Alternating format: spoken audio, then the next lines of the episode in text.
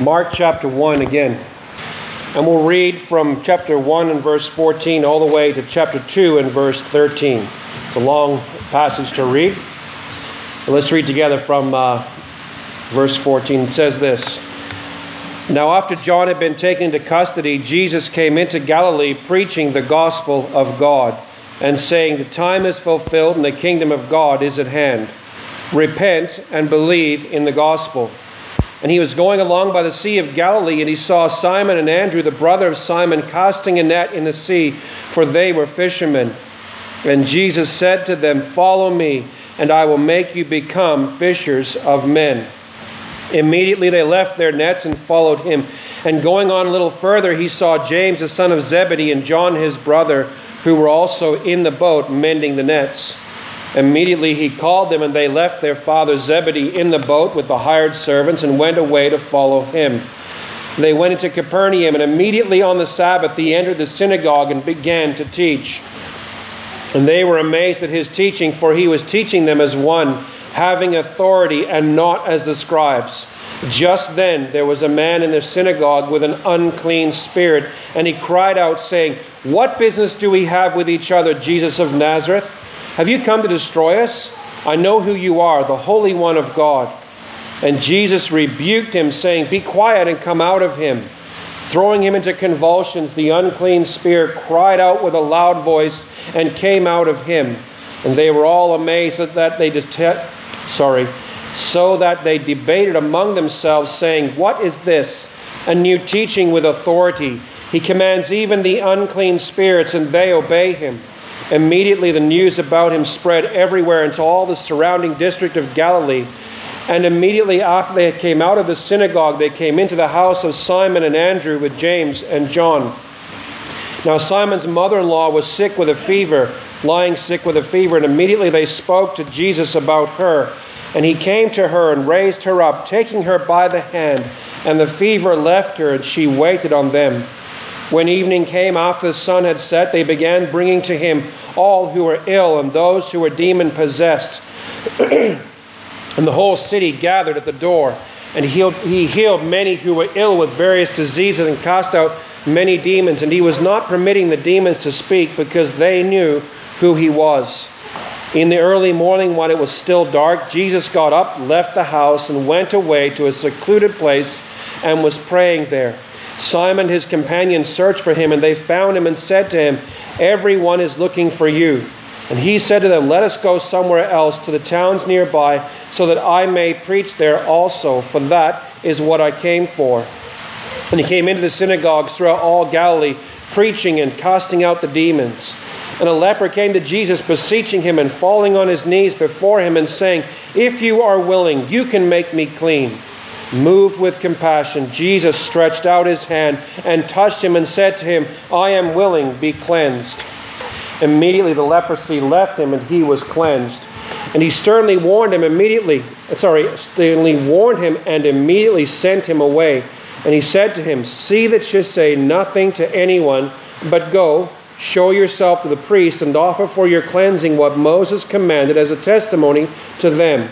But he went out and began to proclaim it freely and to, and to spread the news around to such an extent that Jesus could no longer publicly enter a city, but stayed out in unpopulated areas, and they were coming to him from everywhere.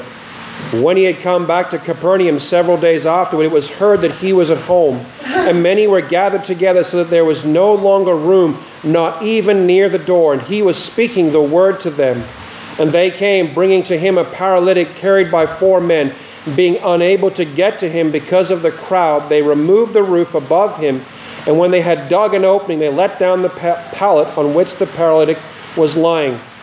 And Jesus, seeing their faith, said to the paralytic, Son, your sins are forgiven. But some of the scribes were sitting there and reasoning in their hearts, Why does this man speak that way? He is blaspheming. Who can forgive God? Sorry, who can forgive sins but God alone? Immediately, Jesus, aware in his spirit that they were reasoning that way within themselves, said to them, Why are you reasoning about these things in your hearts? Which is easier to say to the paralytic, Your sins are forgiven, or to say, Get up and pick up your pallet and walk? but so that you may know that the Son of Man has authority on earth to forgive sins, he said to the paralytic, I say to you, get up, pick up your pallet, and go home. And he got up, immediately picked up the pallet, and went out in the sight of everyone, so that they were all amazed and were glorifying God, saying, We have never seen anything like this. And he went out again by the seashore, and all the people were coming to him, and he was teaching them. We trust that God will add blessing to the reading of His Word. Let's give thanks and ask for His help again. Father in heaven, this morning we ask you for help as we would come before the Scriptures. And Father, we pray that the Spirit of God would have freedom in this moment to speak to our hearts. Father, we pray that you would help us to put aside the distractions and the cares of the world and the life that we live outside these four walls. And Father, give our entire attention to what you would have to say to all of us. And we ask you this in Jesus' name. Amen. Well, in the text before us and down to the end of chapter 3, Mark is presenting Jesus in a carefully arranged mixture of teaching and traveling and miracles. It's kind of necessary that we understand why miracles are placed where they are in Mark, not just in Mark, but all through the scriptures. The Holy Spirit in his inspiring of the writing of Scripture, placed the working of miracles and signs and wonders in specific and very key locations. Whenever there is a new era or a new unfolding within salvation history, there was a performing of miracles to show and display God's working and God's approval of it. For example, Moses performed signs and wonders in Pharaoh's court and the land of Egypt, marking the start of a new era in salvation history. Not era as in E R R O R, I mean era as an E R A, like a new time span, new, a new dispensation, if you like. Um, Elijah and Elisha performed signs and wonders, marking the start of a new time period in salvation history, the start of all the writing prophets. Jesus performed miracles and signs and wonders as the marking of a new time period in salvation history, the arrival of the Messiah and the full revelation of God in the person of Christ. Paul and the apostles performed miracles and signs and wonders as the marking of a new period in salvation history, the coming of the promised Holy Spirit in power and in permanence upon all those that trusted in Christ for salvation and repented of their sin. In the same manner, Mark has chosen and arranged the stories and teachings of Jesus for a specific purpose. You got to remember, the Gospels are not biographies. They're not given to tell you blow by blow everything that happened in the person's life from the beginning all the way to the end. Gospels are arranged materials given to introduce us to Jesus Christ, the suffering servant in Mark's case, to awaken in us faith and repentance so that we become his disciples, and they're also given to teach us, or the, the stories and teachings, they're given to teach us the way that we should follow Christ. So remember, gospel narratives are not biographies, they're carefully arranged material. Well, this week, as I was thinking about the next passage and how long we've been in chapter 1 and kind of wanting to get through into chapter 2, and, and I was meditating on the whole section from verse 21 all the way down to 2 and verse 13. And it kind of occurred to me as I meditated along about it that the miracles that Jesus performs in this section of the text display an aspect of the gospel message. They're not simply random miracles thrown in, they're definitely part of the narrative, like the miracles happen where they where Mark puts them. But they're there not just to show the glory of Jesus, although that would certainly be a, a valid and excellent reason. They're there to display an aspect of the gospel of Jesus Christ. They're there to display an effect, an outworking of the sufferings and death of Christ on the cross. So Mark includes them kind of like the ultimate sermon illustration. So Jesus is preaching, and then, like as a sermon illustration, he performs a miracle that displays some aspect of what he's saying. Imagine? Eh? I could preach on uh, raising the dead, and I could all of a sudden raise it as an illustration, you'd, be, you'd all had I'd have all your attention in a moment's notice, right? Well, Mark's kind of doing the same thing. He's showing Jesus teaching, and then he shows him performing miracles, and those miracles Each of them displays some aspect of the gospel truth of Christ dying on the cross, okay? Uh, the Bible says in Mark 2 and verse 22 Men of Israel, listen to these words. This is Peter speaking on Pentecost morning. Jesus the Nazarene, a man attested to you by God with miracles and wonders and signs which God performed through him in your midst, just as you yourselves know. He did it, he performed those miracles to show that Jesus was approved of God, was displayed by God as the one that God had chosen, the one that God had brought forth. So Jesus' words are attested or approved by God with the signs and wonders. Now, if you're a, a, Bible student, you like to mark your Bible up, you might look for patterns. I like to look for patterns of threes and patterns of different things, um, events and sayings and so on. If you look through this whole passage long enough, you'll see that there are some interesting patterns here. For example, there is a pattern of Jesus preaching and teaching and then performing miracles and then preaching and teaching and then performing some miracles. They're not perfect patterns. They're kind of like old fashioned quilts. They're, there's a pattern there, but they're not exactly everyone, not exactly the same. But there's definitely a pattern there. And it sort of shows us something. So, looking at your Bibles will show you.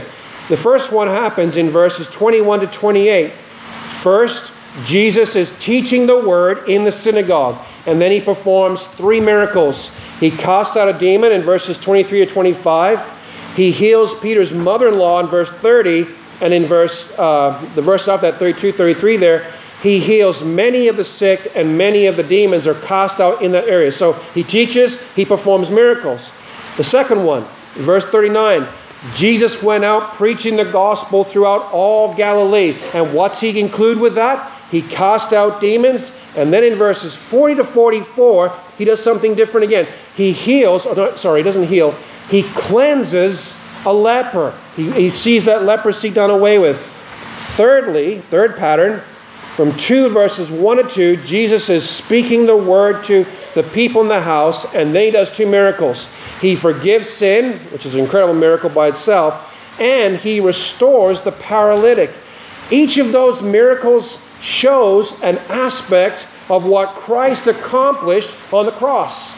For example, in casting out a demon, Jesus shows that in the cross work, he delivered us out of the domain of darkness and he brought us into the kingdom of his dear son. In healing Peter's mother in law, he shows us the power of the gospel alone to save. He also shows the debilitating effects of sin and how Jesus healing her, it totally eradicates them. She's so healed she jumps up and she runs into do service and immediately she starts serving the people and looking after the guests in the house. She's completely and totally healed. The third one, cleansing a leper. That's a beautiful picture of Jesus' work on the cross to cleanse us completely from all the revolting, disgusting marks and signs of sin that fill our lives. You look around, it doesn't take very long to see the marks of sin in a sinner's life and wh- how it leaves them. I love the paralytic, though. You know what that shows me? What's a paralyzed person? Spinal cord injury somehow, and the, the spinal cord has become severed. He now has no feeling. He can't walk or whatever from either the waist down or possibly even from the neck down. Two things that are irre- irreparably broken and separated. Jesus, with a, we- with a word, he heals them and joins them back together. What's it show us? We who were totally, irreparably separated from God have been reconciled in the cross work of Christ. They're not word for word kind of thing, but they're pictures, they're illustrations of what he's talking about when he preaches the gospel. And what I want to do this morning is I want to focus, I was going to go through all four of those. But the more I started working on the first one, I realized there's just, just too much in there we need to look at. So I want to look at just the first one. We probably won't look at all of them in the next couple of weeks. Probably look at this one and probably the one about the demon and the paralytic, and then we'll move on. We'll leave the middle bits out.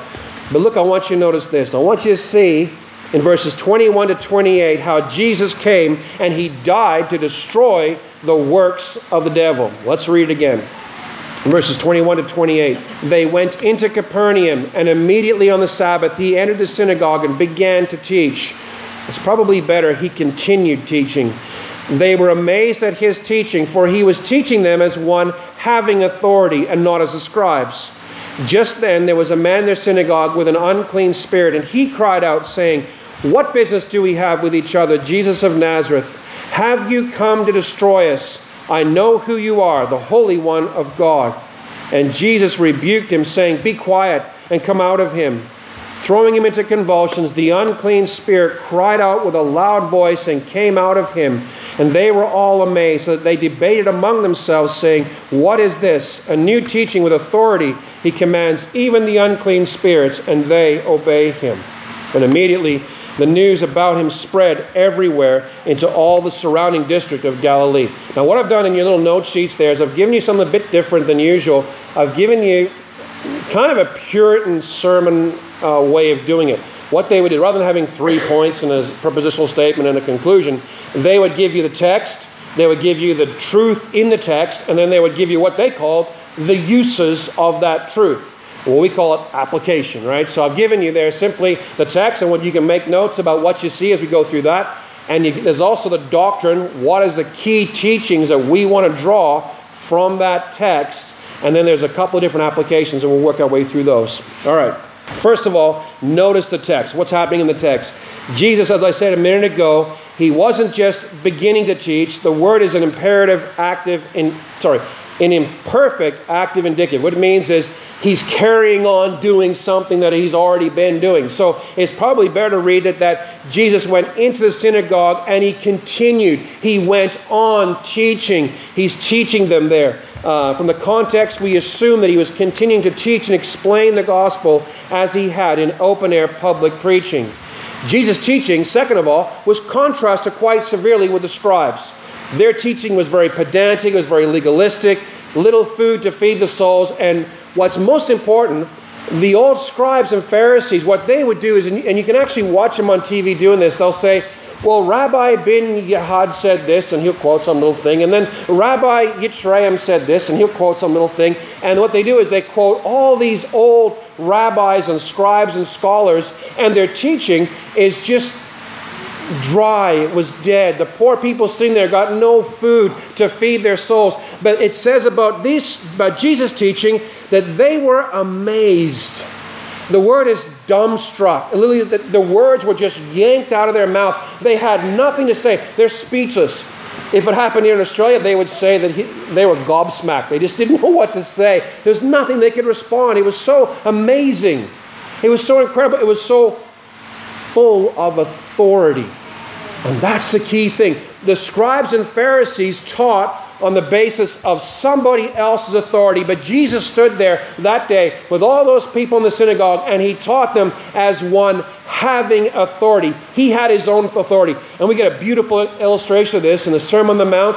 If you go back there in Matthew 5, 6, and 7 and you read, what you're going to find is a little pattern of sayings. Jesus will say, You have heard it said, but I say unto you, and he'll say something. You have heard it said this, but I say unto you. And when he says, but I say unto you, what he's using is the Old Testament prophet's formula. Thus saith the Lord. And Jesus is saying, I say unto you. He's sitting in the synagogue here and he's teaching them as one having his own authority to teach and preach the Word of God. I teach and preach because that's what God has called me to do. He's given me the Spirit of God to do it and the Word of God to which to teach from. Jesus could sit there and he could speak new Scripture simply because he was teaching it. And they're amazed by that. Then there's this bizarre scene where the demon possessed man enters a synagogue. And I have to wonder what drove the demon possessed man to drive and steer that man into the synagogue. And the two of them come face to face. I want you to notice very carefully that when they're conversing back and forth, it's the demon that speaks, not the man. In fact, the man is really, it's his voice that's actually making the sounds but he has no control over it, and he's not recorded as actually saying anything of his own volition. It's a demon speaking. Notice also the love of Jesus for this poor man. Now you say, I read the text, I didn't see the word love anywhere in there. But you know what? There's Jesus, and he's teaching the people, and all the people of God are sitting around. He doesn't go, wait a minute, I'll deal with you later. You know, he turns around right there in that moment, and he reaches out to him in a sense and he rebukes the demon. in love for that man and in grace for that man, he rebukes the demon and he tells the demon to leave him. And he wants to set the man free. You ever been set free from something? Well, if you're a sinner and you're saved by grace, you've been set free from that for starters. Have you ever been stuck somewhere, snagged or caught up? I'm not the brightest guy, I'm not the brightest penny in the pile, right? And we're I'm doing a fixed job, a, a fixed carpentry job, and uh, we put the doors on and we put the little thingy in the door that actually closes the door and latches it so you can't open the door. But we haven't put the handles on yet. And I got a phone call from Dev this week, and I went in the in the back room to answer the phone. And as I did, the wind slammed the door behind me. And I looked around, and I'm talking on the phone, and all I'm talking, I'm doing this. I'm looking everywhere in the room for some way to get myself out of the room. You're only grinning because you've done it too, right? Yeah. We've all done that once. And I was stuck.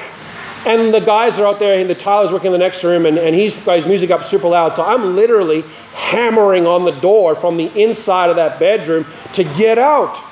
And when he opened the door and let me out, he's got kind of a grin on his face. What are you doing in here? Sort of thing. And, and I, I felt stupid. But you know, I, I really enjoyed seeing his appearing there to let me out of that spot. And Jesus, in love and in compassion and in grace for this man, cast the demon out of him. And we can see the love of the Savior for his people as he sees them in a desperate need, in a desperate circumstance, and he sets us free. Notice the love. Notice also the omnipotent power of Jesus to command and receive obedience from the demon. He commands him. And even though the demon convulses and fights hard against it, eventually he has no say in the matter and he leaves the man alone, and the man is left lying there. I wonder what that man would have said as he lay there in a heap on the floor and the demon is gone. All the people are so amazed and looking at this saying, What is this? A new teaching with authority he commands, even unclean spirits, and they obey him. The sense behind that is if he can command obedience from the unclean spirits, then he has the authority to command us also. They recognize the incredible authority of Jesus. I want you to notice a very tragic lesson in the demon. We're going to pick up this a bit later as well, but let's just look at it for now for a minute. The demon knew who Jesus was. Look what he says I know who you are. He recognized him, but the demon was unrepentant and unsaved. The demon rightly ascribed to Jesus the title and recognition that he is the Holy One of God. And yet the demon was unrepentant and unsaved. Demons can't get saved, by the way. I'll, I'll explain why in a sec. The demon obeyed Jesus' words, albeit with great reluctance and struggle and chaos, but he was still unrepentant and unsaved. Notice also the demon already knew his own fate. Look what he says Have you come to destroy us? He knows in a day to come the demons will be cast into the depths of hell and they'll be eternally destroyed at the authority and wrath of God. Demons cannot be saved. But listen, there's a lesson for us in that. There's a lesson for us because it's possible for us to say, I know the Lord, and I do this, and I do that, and still not be saved. And I'm going to explain why a bit later. Demons, by the way, in case you didn't know this, can't be saved for this simple reason. They, like the angelic realm, are able to see all of God's glory and all of God's beauty and all of God's power right in front of them. We, on this earth, can't see that. And so by faith, we accept and believe everything that demons can see physically, or, well, physically as, as demons can see because they don't have a physical body but they can see it. And so there's no way they can exercise faith. And because there's no way they can exercise faith, they cannot please God. And because they live in constant disobedience to God, they cannot be saved. But there's a lesson for us in that demon. So then, the second part in your note sheet what can we learn from this happening, this miracle? Number one, just remember the miracles that Jesus performs are attesting and displaying the truths of the gospel. The Bible teaches us that Satan has power and influence in the lives of men who are not converted and not regenerated. 1 John 3, verse 8 says this The one who practices sin is of the devil, for the devil has sinned from the beginning. Then it goes on in, in the latter part of the verse the Son of God appeared for this purpose to destroy the works of the devil. 1 John 5:19 says, "We know that the whole world lies in the power of the evil one. It lies under the influence of the evil one. That's the devil." So how is it that we are under the influence of Satan? Well, the Bible teaches us that all are sinners. Our first father Adam was tempted and he sinned against God, and we inherited from Adam a sin nature. We were born in sin. We are sin by nature. It's what's a part of us. We sin by choice. We choose to do it. If you give a, a, little baby or a little toddler an opportunity to do what's right and what's wrong, it's amazing how often a little toddler will choose the wrong thing. They choose what they know they're not allowed to do. Okay? We sin because we like to sin. It's terribly sad, but we sin because we enjoy it. We get some sort of satisfaction out of it. But Romans 3 says this. Listen to what he says in what Paul says in Romans 3. He says, There is none righteous, no, not even one. There is none who understands. There is none who seeks for God. All have turned aside. Together they have become useless. There is none who does good. There is not even one. Their throat is an open grave. With their tongues they keep deceiving. The poison of asps is under their lips whose mouth is full of cursing and bitterness. Their feet are swift to shed blood. Destruction and misery are in their paths, and the path of peace they have not known. There is no fear of God before their eyes. He's not describing demons, he's describing us in our sinful condition. Romans 3:23 says this, and you probably know it already. For all have sinned and fall short, which means they fail to glorify God because we, like Adam, are subject to Satan's temptations, and because we yield to them and we commit sin, because we sin even without the temptations of Satan, that's why the Bible says that all the world lies in the power and the influence of the wicked one. Ephesians 2, Paul is talking to Christians about their former unconverted lifestyle, and he says, and you were dead in your trespasses and sins in which you formerly walked, according to the course of this world, according to the prince of the power of the air, of the spirit that is now working in the sons of disobedience. The idea of walk there is the word peripateo. It means to walk around, it means to live. And according to means in agreement with. So we, in our unconverted, unsaved lives, we lived in agreement with the prince of the power of the air. We lived in agreement with the course of this world, which we just saw from 1 John. It all lies in the influence and power of the wicked one, which is Satan himself. Listen. Satan and the demons in rebellion against God are sinners as we are, yet, like I said before, without the possibility of redemption. Satan and all the demons hate us with an intense hatred. And you say, why would they hate us? We do the same things. Because, unlike them, we are also subject to God's redemption.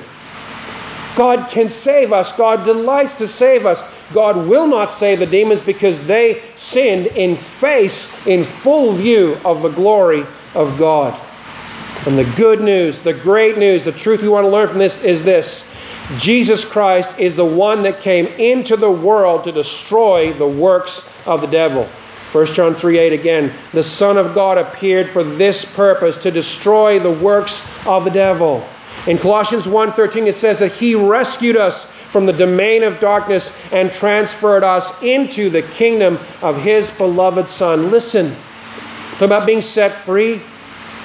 Christ died to set us free from the dominion of darkness.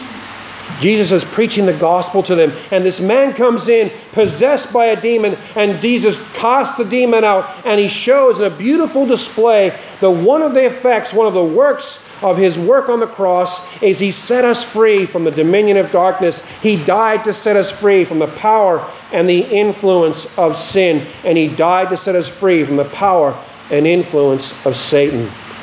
Jesus casting out the demon, uh, the man in the synagogue, is an illustration of the work he did on the cross to destroy the works of the devil. Now, before I go too far, I'm not suggesting that all unbelievers are demon possessed. That's not what I mean at all. What I mean is, all unbelievers are under the influence and the dominion of darkness because they're all under the power and influence of sin.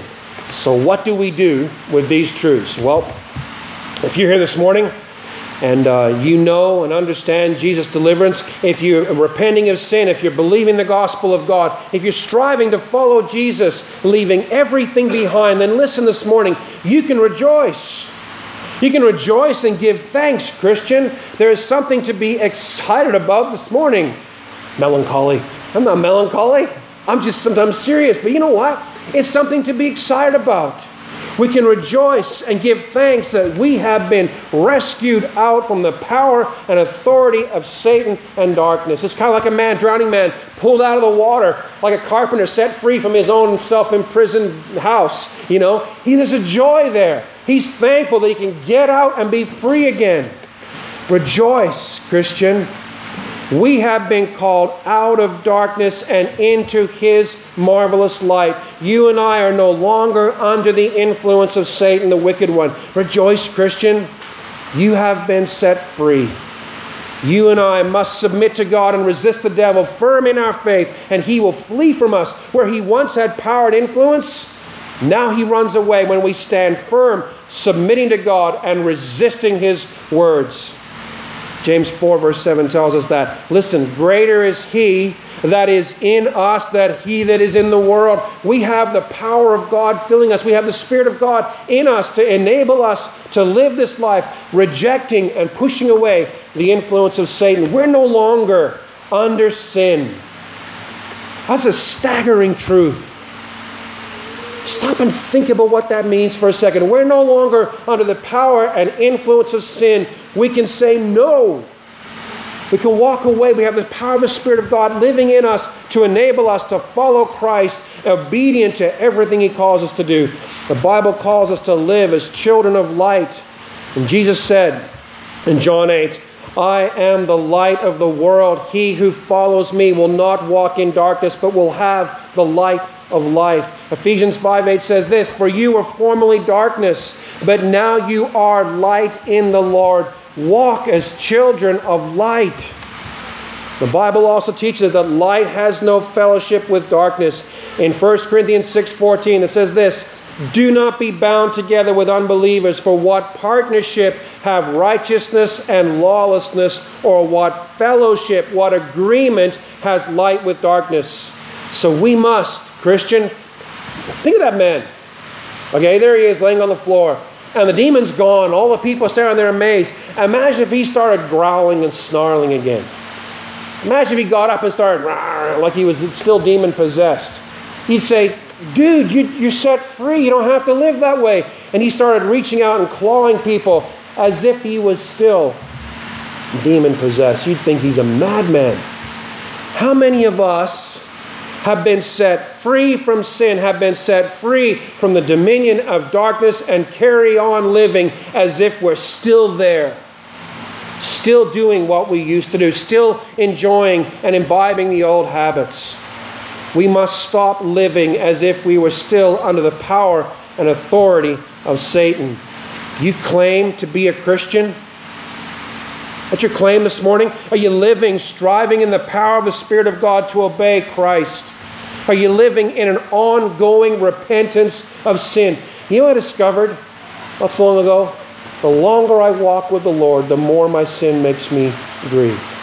I don't know what it is. Look at some of the older saints, and you hear the same thing. The, the older they get, the longer they walk with the Lord, they feel like they're less and less holy, not more and more.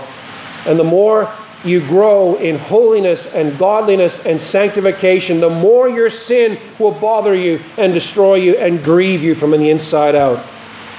So you claim to be a Christian, are you living that way, or you claiming to be a Christian, still behaving and acting just like the world? Remember this. The whole world lies in the wicked one. Christian, listen, you and I have no business trying to be like, trying to act like, and trying to sound like the world. If we do this something wrong, listen, don't buy into the error. that says we must be like the world in order to have an influence on it for the sake of Christ and the gospel. The disciples had a tremendous influence and impact in their world because they were totally different. Light to we are. We have the light of, we're the light of the world. We're light shining into the darkness. How can we become light and become darkness in order to win the darkness over the light? It, it just doesn't make sense, does it? We're like, what, what similarity, what fellowship, what likeness does a flashlight have in a dark room? It doesn't. The flashlight brings light into the room and lights it all up. That's what our role is. Do not live as if you are still under the power and the influence of the devil and darkness, but live as disciples of Christ. Live as salt and light of God, shining into the pitch black darkness of the world. Um, what about those who are sitting here this morning and you're thinking to yourself, I believe in Jesus, but you know, I'm just not crazy about this idea of leaving everything behind to follow Him? My friends haven't left everything behind. My friends are still going the way they're going, and I want to be with them. I want to have fun with them. So here's the application to you.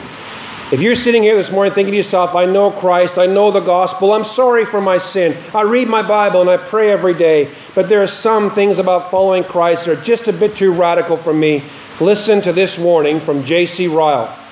Some of you may know the name of J.C. Ryle. He was a 19th century bishop from uh, England, and he said this Mere intellectual knowledge of God is useless to save. Look again the lesson of the demon. He knew God he knew who he was. He rightly ascribed to him who he was. He knew his own end and his own destruction. He knew everything about God. Listen, the demons know God and they're not saved.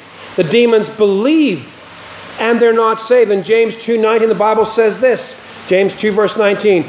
You believe that God is one. You do well. The demons also believe and shudder. How many of us shudder in our belief of God.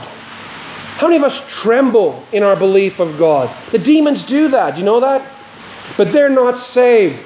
They don't know what it is to, to, to, know the glories of salvation. Listen, knowing God, knowing who God is, will not save you. Knowing who Jesus is will not save you. Knowing all the gospel verses of the Bible, if you can quote all of Romans, it won't save you. Listen, the Pharisees in the Old Testament, they knew all the Pentateuch. They knew most of the Old Testament off by heart, and they were not saved. Knowing gospel verses won't save you. Knowing all the theology and all the doctrine that you can find in Grudem or Berkhof or whoever else you want to read, it won't save you. Knowing all about Jesus, you can know every different fact and detail about what Jesus did and what Jesus said, and it won't save you. And here's the one that's sitting in my office on late Thursday night preparing and writing. This is the one that got me. Knowing enough to preach great sermons in Jesus' name will not save you. Knowing enough to cast out demons in Jesus' name will not save you. Knowing enough to perform many miracles in Jesus' name, none of those will save you. What did Jesus say? Listen, this is probably one of the most chilling verses in the New Testament. Listen to this. Jesus said in Matthew 7 21 to 23, Not everyone who says to me, Lord, Lord, will enter the kingdom of heaven, but he who does the will of my Father who is in heaven will enter. Many will say to me on that day, Lord, Lord, do we not prophesy? That means preach. In your name and in your name cast out demons and in your name perform many miracles. How many here has performed a miracle recently? Not me. How many here have cast out demons recently? Not me. you know what? He's saying, listen, this guy will come here and some of them will stand before God and say, We have done all these things. And Jesus will say to them, Listen, depart from ye. I never knew you, you who practice lawlessness. That's sin. What's the difference? It's not merely knowing the Lord. Obviously, it includes that, but it doesn't stop there. It is also doing the will of God. Look at what Jesus said again in Matthew 7, verse 21. Not everyone who says to me, Lord, Lord, will enter the kingdom of heaven, but He who does the will of my Father who is in heaven will enter. In Mark 3, Jesus is going through all of Capernaum Galilee. He's preaching the gospel. He's casting out demons. He's healing the sick. He's doing all this stuff. And his mother and his brothers hear about it. They think, oh, he's lost his mind. What's going on? We always knew he was different, but now what? Look at this. And so they go running over to find him and bring him home. And they say to him, hey, Jesus, because they couldn't get in because of the crowd. They say, hey, Jesus, your mother and your brothers are outside. And Jesus says, and looks around, and he sees the disciples there, and he says this Who are my brothers and my mother? Whoever does God's will is my mother, my brother, and my sister. In other words, literally, whoever does God's will is my family. What then, beloved, is doing the will of God? And he's given it to us in Matthew, or Mark 1 14 and 15. He says, Repent and believe in the gospel. He says, Follow me, and I will make you become fishers of men. Doing the will of God is to repent of sin is to believe in Jesus Christ and trust God to keep His promises. It's to leave everything behind and follow Christ. The true disciple of Jesus Christ lives striving according to the power of the indwelling Holy Spirit to walk in obedience to Christ. It's no longer, Paul said, it's no longer I who live, but Christ who lives in me. let me ask you the question, the obvious question Do you know the Lord? I said, Yeah. Are you doing His will? Hmm. It's a bit tougher, isn't it? You know what Jesus said? I told you this a couple times during the last couple of weeks, but I'll tell you again. One of the things that's just staggered me and, and made me really stop and think is Jesus said one day, I don't do my own will. I'm constantly seeking my Father's will to do that. I speak whatever the Father gives me to speak all through the last couple of days, my prayer has been this Lord, I want to do your will. I want to preach the message that you want me to preach on Sunday morning. But it doesn't just stop there with the big spiritual things. What about the little things? Lord, what job should I do? How often do we run out and get advice from our accountant and our lawyer and our banker and our best friend and all the, all the people we have? We get advice from all kinds of sources as to how we're going to live. Do we stop and search the scriptures and seek to find what God's will is? Are we like Jesus getting up early in the morning, going off to a secluded place and communing with his Father to know the will of his Father for that day and the days ahead? Jesus said, Listen, it's not just knowing me, it's whoever does the will of my Father. That's the one that has entrance into the kingdom of heaven. Knowing who God is is great, but it's doing the will of God as revealed in Scripture. That's what makes the difference. You're preaching a gospel of works, you might think. No, I'm not. What I'm doing is I'm preaching the reality of repent, believe, and follow putting my footsteps behind Christ and where He leads, I go, seeking His face and His will for every aspect, every part of my life, submitting myself constantly to Jesus that I might follow Him. But what about the other group, the last group on the list? What if you are this morning sitting here and you refuse to repent of your sin?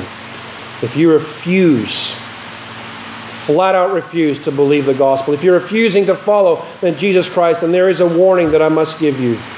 Without the work of Christ on the cross applied to you, without the blood of Jesus Christ applied to you, you remain under the power and the influence of Satan and the domain of darkness. You remain there. In John 8, you read the whole chapter of John 8, a bunch of men and people come to Jesus, men and women and it says that some of them came to believe in him and they began to debate back and forth. And Jesus spins around and he starts to speak to them. And he says, You are of your father the devil, and you want to do the desires of your father. In other words, he's speaking to false believers and saying, Listen, even though you think you believe, even though you think you're following me, you're still of your father the devil. You haven't truly come to faith and repentance and follow. Remember the rich young ruler? He comes to Jesus and he says, Lord, what must I do to inherit eternal life or have the kingdom of heaven? Can't remember which one. And Jesus says, Keep all the law. And he says, All those I've kept since my youth. And Jesus looked at him. He says, One more thing you lack. He said, Go sell everything that you have and give all the money to the poor and come and follow me, and you will have treasures in heaven. And the man went away very sad. You know why? Because he was unwilling to take that full step of obedience and trust Christ and follow him, regardless of what it cost him or where it led him. If you're sitting here this morning and you're refusing to believe in Jesus, you're refusing to follow Christ, and listen, you are still living in agreement with the prince of the power of the air. You're still living in agreement with the spirit that is now working in the sons of disobedience. You are in grave danger. Having heard the message of the gospel, when you stand before God, you will have no excuse, no recall, and no defense. Whatever you're standing there, what will God say? I sent a message, you heard it, you rejected it, and God will reject you forever. Without the blood of Christ applied to you, you are lost.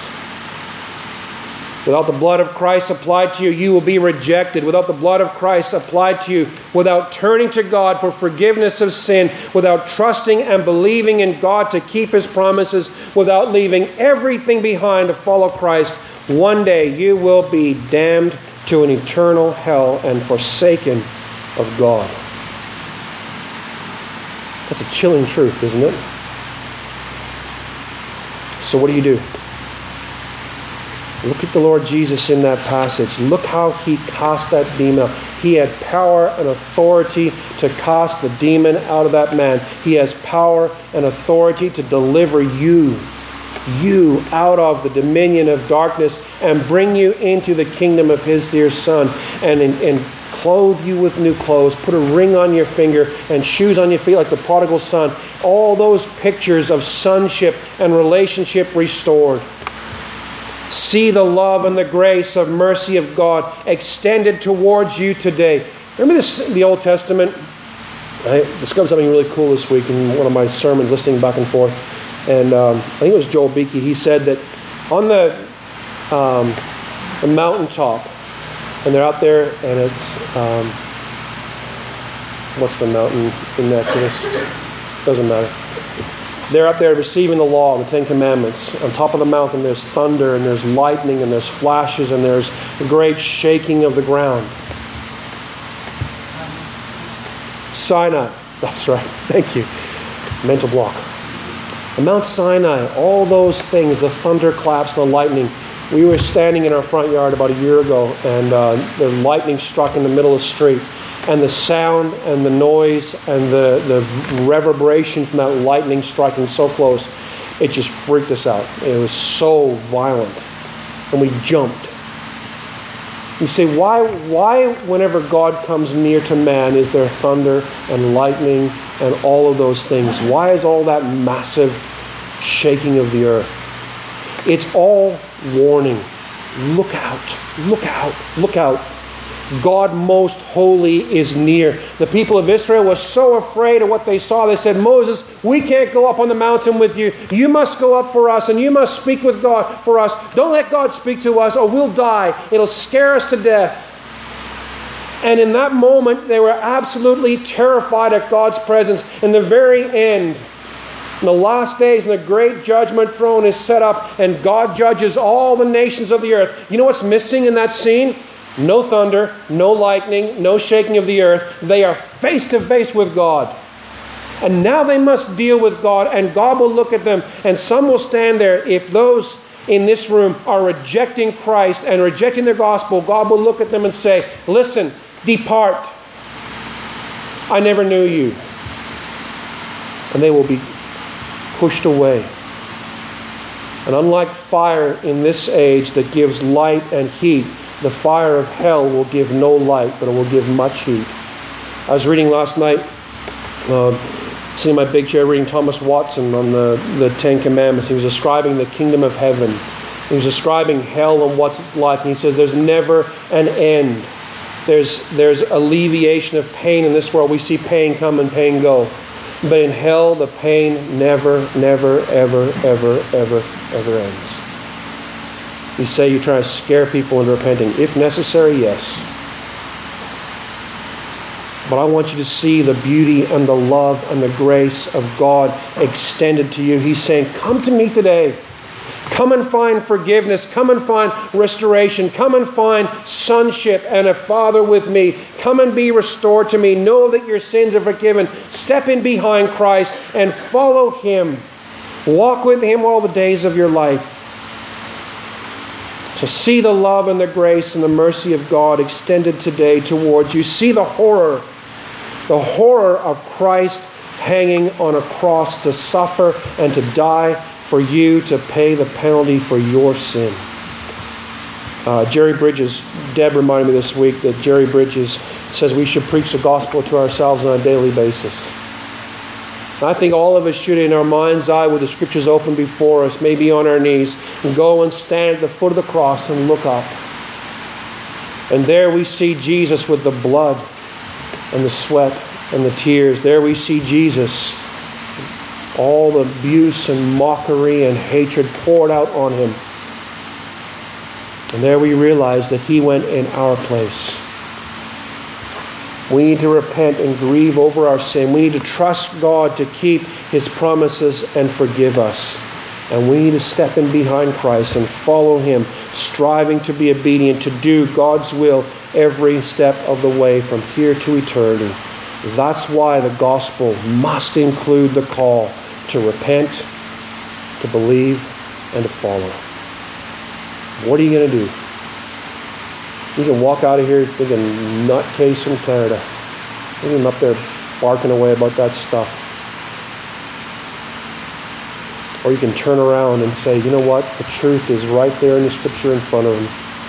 And you can begin to follow Christ and you can know what it is to be set free. You can sing that song we sang before. It is well with my soul. My sin, oh, the bliss of this glorious thought, my sin, not in part, but the whole, is nailed to the cross, and I bear it no more. Praise the Lord, praise the Lord, oh, my soul. Let's pray.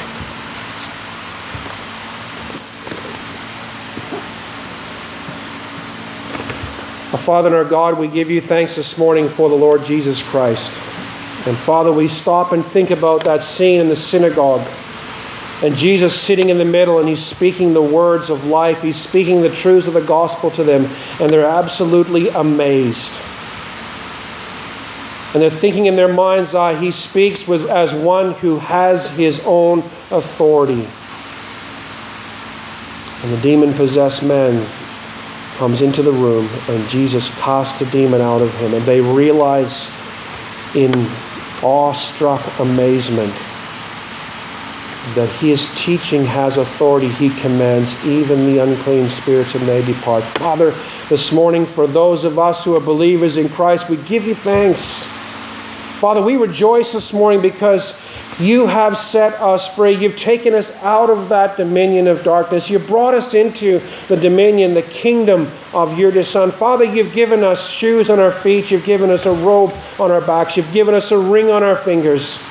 Father, you've called us sons and daughters, and we rejoice. We give you thanks. Father, we lift up our hearts and worship this morning because of what He has accomplished for us. Father, we give you thanks that our chains are gone and we have been set free. But Father, we look around and we see those who are still dragging their chains along behind them. And Father, it breaks our heart to realize that so many others are still chained up. And Father, we cry out to you this morning that you would rescue more that you would use us to preach the gospel, that you would use us to teach the gospel, to spread the good news that Jesus Christ came and suffered to, and died, Father, to set us free. Father, help us not to be like the beggars outside the city wall, stuffing their faces with food, forgetting those inside the wall that were still starving. Still starving. Father, that scene reminds us that we have been given all the riches of glory you have blessed us with every spiritual blessing in the heavenly places. But Father, there are thousands, literally millions, in this city that don't know you. Father, we cry out to you that you would use us, each of us, wherever we go, day by day throughout the week, to spread the news of the gospel, to talk about how Jesus has set us free. And Father, we ask you for help. Lord, I'm convinced in my own heart that there are some in this room this morning that have never confessed you as Savior, that have never trusted you, have never repented and grieved over their sin. And Father, I cry out to you that you would work on their hearts, that the Spirit of God would, prov- would convict them and provoke them and Father, and draw them close. Father, show them through the eyes of faith the glories of Jesus and what he has accomplished for them. Father, we ask you for all these things, and we give you thanks in our Savior's name because he alone deserves the praise. Amen.